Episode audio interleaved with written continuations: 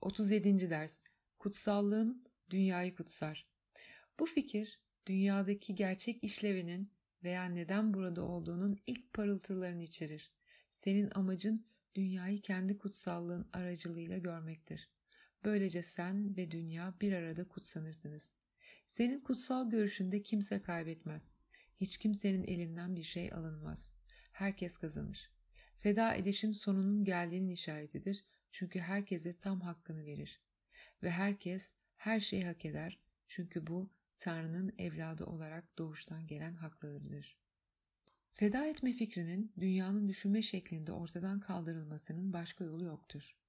Başka türlü bir görüş kaçınılmaz olarak birinin veya bir şeyin ödemesini talep eder. Sonuç olarak algılayan kaybeder ve neden kaybettiğini de bilmez. Ama onun bütünlüğü onun farkındalığına senin kutsal görüşün sayesinde geri gelir. Senin kutsallığın ondan hiçbir şey istemeyerek onu kutsar. Kendini bütün görenler bir şey talep etmez. Senin kutsallığın dünyanın kurtuluşudur. O senin dünyaya seninle bir olduğunu öğretmeni sağlar. Ona vaaz vererek, ona bir şey anlatarak değil. Sadece senin kutsallığında seninle birlikte her şeyin kutsanmış olduğuna dair sakin farkındalığınla sağlar. Her biri 3 ile 5 dakika arasında süren bugünkü 4 uzun uygulama bugünkü fikrin tekrar edilmesiyle başlayacak. Sonra bir dakika boyunca etrafına bakarken fikir, gördüğün herhangi bir şey şu şekilde uygulanacak.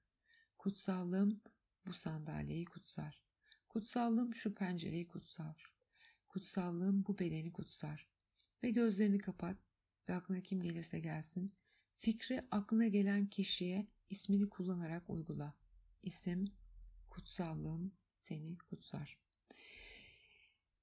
Fikri gözlerin kapalı uygulamaya devam edebilirsin. Gözlerini tekrar açabilirsin ve arzu edersen eğer bugünkü fikri dış dünyaya uygulamaya devam edebilirsin. Sırasıyla fikri etrafında gördüğün şeyle düşüncelerindeki kişilere uygulayabilirsin ve bu iki aşamayı tercih ettiğin kombinasyonda kullanabilirsin. Uygulama gözlerin kapalıyken fikrin tekrar edilmesi ve hemen ardından gözlerin açıkken fikrin tekrar edilmesiyle tamamlanmalıdır.